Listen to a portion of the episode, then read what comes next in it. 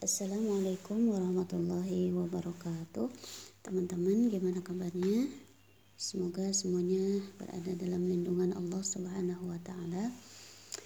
Uh, Masya Allah baru terasa ya Nikmatnya kita bisa bersilaturahim Berkumpul bersama teman-teman.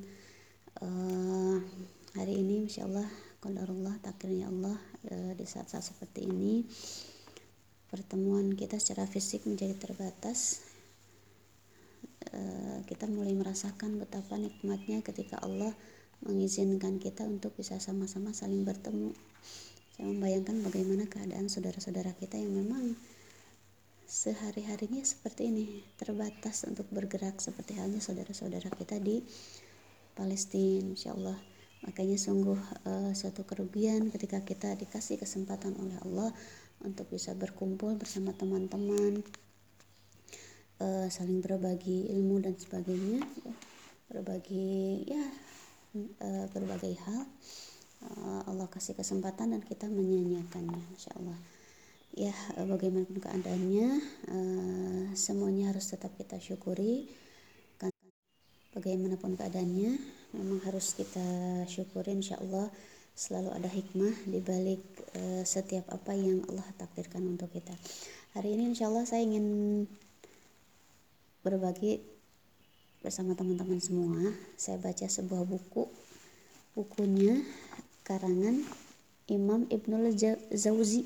Nah, uh, judulnya kalau dalam bahasa Arab Uyun al-Hikayah min Qassah as-Salihin wa Nawadir az-Zahidin.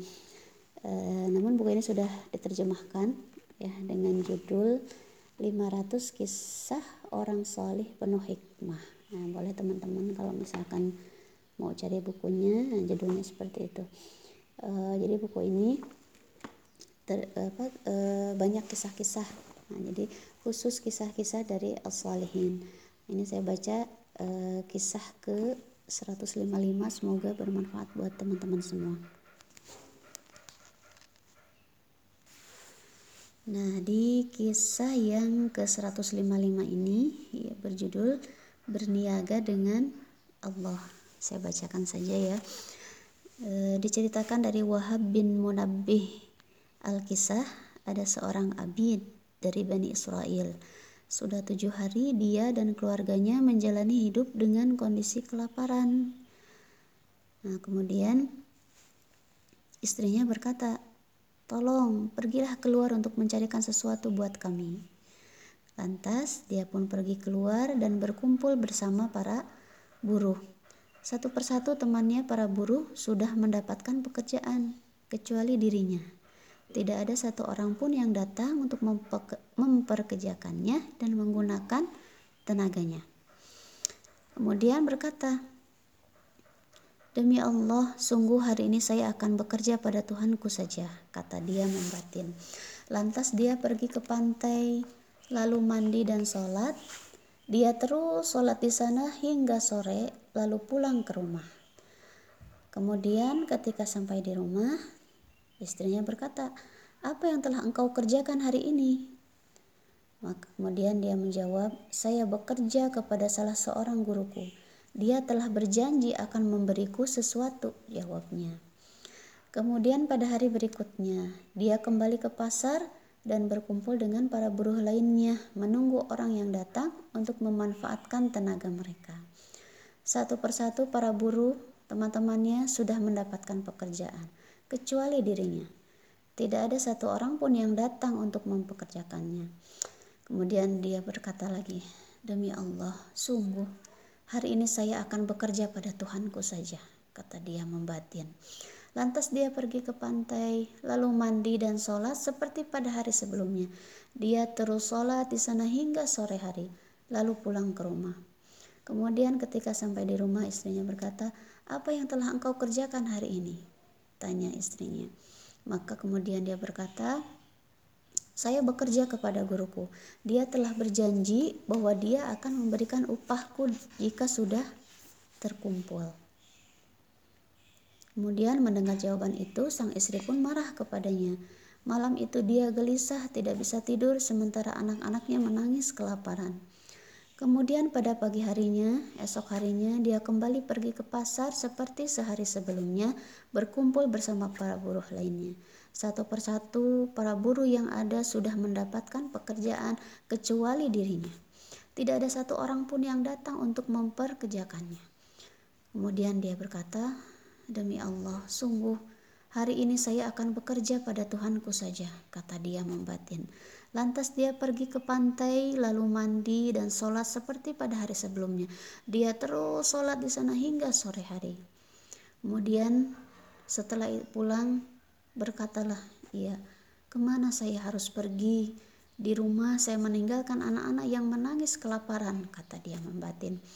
Kemudian dia berusaha berjalan pulang ke rumah dengan kondisi lesu.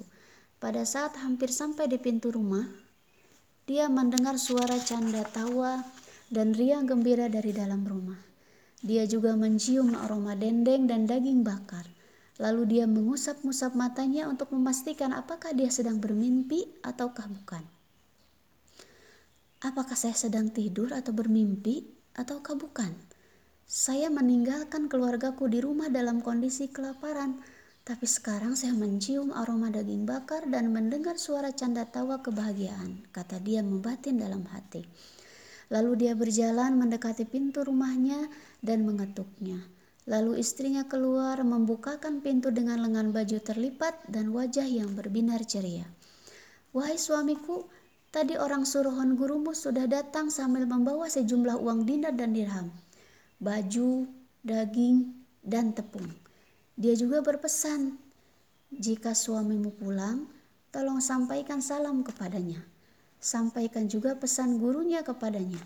Aku telah melihat pekerjaanmu dan aku puas dengan hasil pekerjaanmu. Jika engkau mau bekerja lebih banyak lagi, maka aku akan menambah lagi gajimu, kata istrinya menjelaskan. Masya Allah, itu ceritanya teman-teman.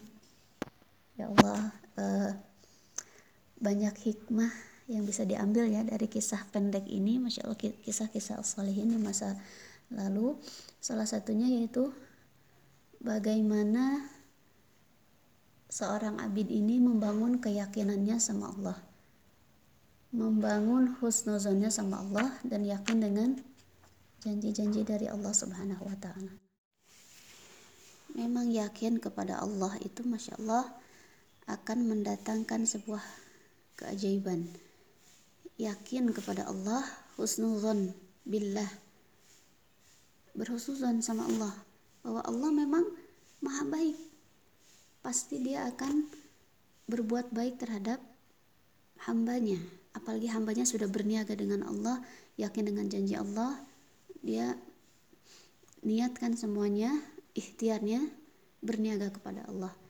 Dan satu-satunya perniagaan yang tidak akan pernah rugi yaitu perniagaan dengan Allah Subhanahu wa taala. Saya teringat di uh, Quran surat uh, Fatir.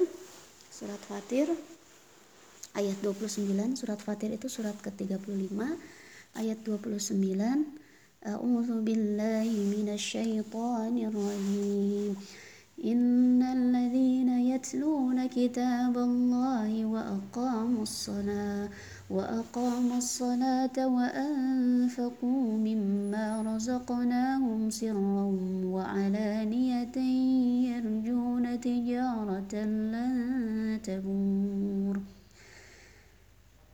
ليوفيهم أجورهم ويزيدهم من فضله innahu ghafurun syakur di ayat ini ayat ke-29 dan 30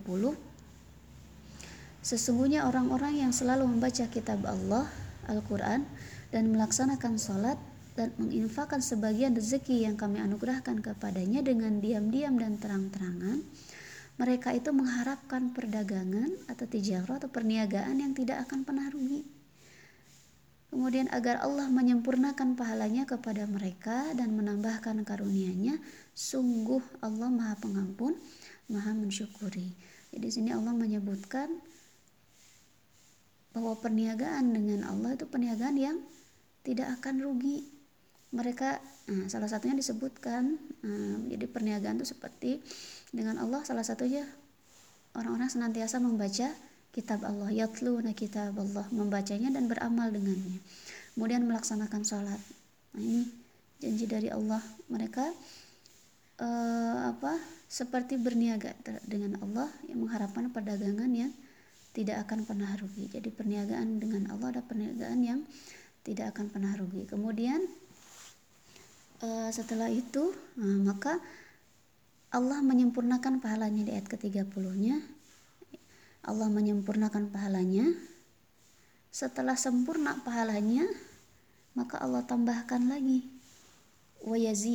Fadli. Dan setelah sempurna ditambah lagi. Mungkin kalau diibaratkan seperti Allah kucurkan rezeki itu. Misalkan air dalam sebuah ember sudah sempurna airnya penuh tapi Allah ingin menambah lagi wa yazidahum min fadli jadi Allah tambahkan lagi sampai air itu meluber ke mana-mana. Artinya rezekinya tidak tertahan penuh mengalir senantiasa masya Allah.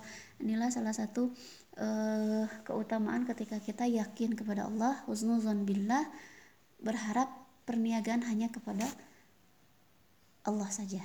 Kemudian Allah juga menyebutkan ya di surat tentang tijarah atau perniagaan itu di surat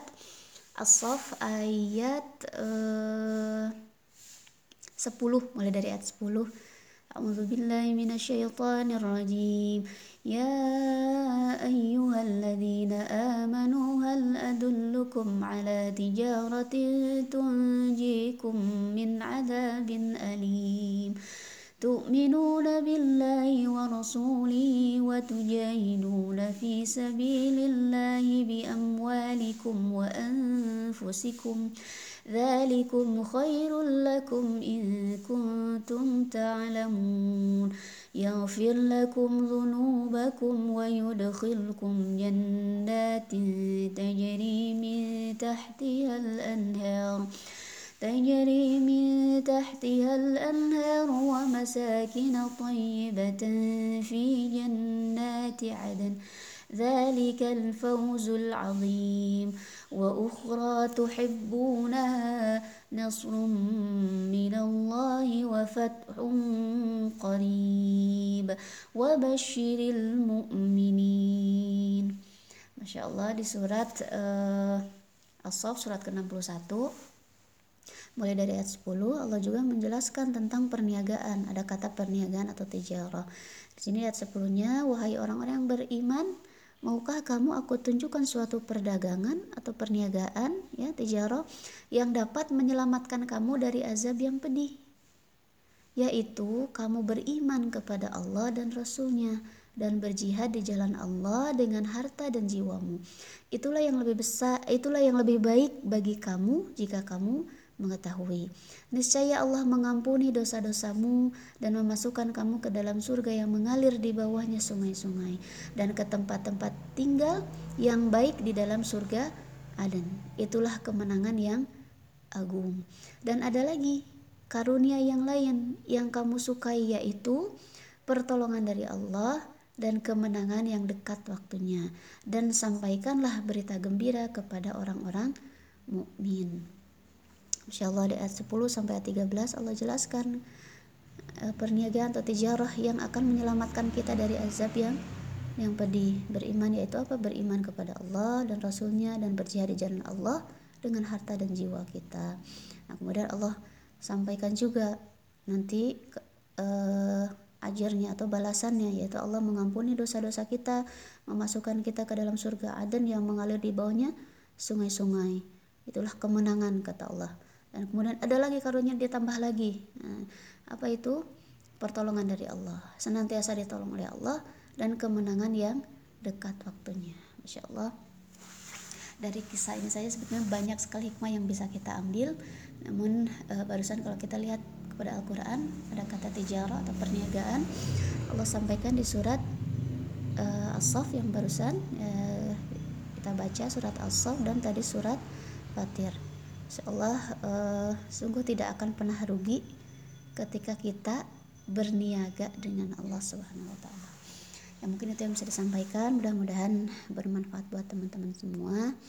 Uh, semoga uh, kita senantiasa diberikan oleh Allah kemampuan untuk mengamalkan uh, apa yang kita dapat ya, meyakini bahwa sungguh Allah itu maha baik maha segalanya ya, maha memenuhi segala kebutuhan kita jangan takut. Selama kita yakin kepada Allah husnuzon billah e, bersangka baik kepada Allah bahwa Allah senantiasa e, berbuat baik pada hambanya insya Allah nanti akan datang keajaiban-keajaiban dalam hidup kita insya Allah Alhamdulillahirrahmanirrahim Subhanakallahumma wa bihamdika Asyadu an la ilaha illa anta astaghfiruka wa atubu ilaik. Wassalamualaikum warahmatullahi wabarakatuh